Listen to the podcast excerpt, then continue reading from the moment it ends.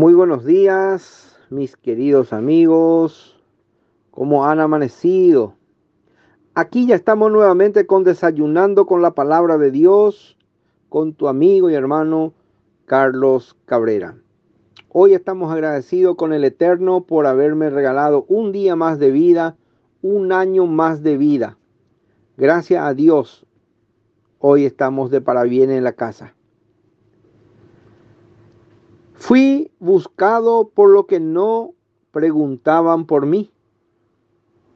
Fui hallado por lo que no me buscaban. Isaías capítulo sesenta y cinco, versículo uno. El título de nuestra reflexión en esta mañana se titula El Evangelio hasta lo último de la tierra. Muy al norte del país de Israel, el Señor Jesús puso de manifiesto su poder y gracia divina, que no conocen fronteras. Marcos capítulo siete, verso veinticuatro. Una mujer extranjera acudió a él y se postró a sus pies con un inmenso dolor. Su hija estaba poseída por un demonio. ¿Se ocuparía Jesús de alguien que no pertenecía a su pueblo? Sin dejar de indicar cuál era la posición privilegiada de los judíos, el Señor muestra que la gracia no tiene límites raciales o geográficos. Nada la detiene cuando la fe de alguien la deja obrar. Para poner en evidencia la fe de esa extranjera, el Señor le habló, en primer lugar, de una manera que parece severa, pero nada la desalentó. Deja primero que se sacien los hijos, porque no está bien tomar el pan de los hijos y echarlos a los perrillos.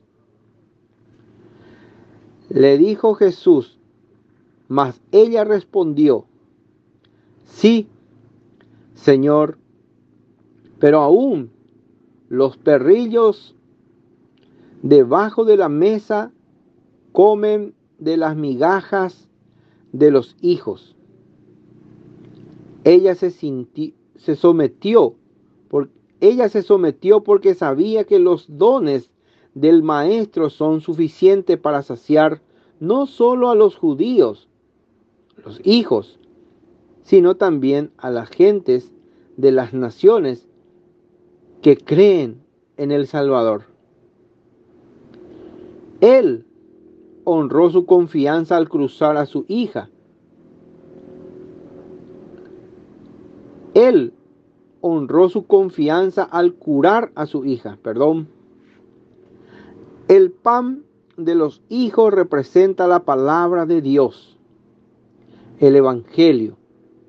Los hijos de Israel fueron los primeros destinatarios, pero como no lo aceptaron, fue anunciado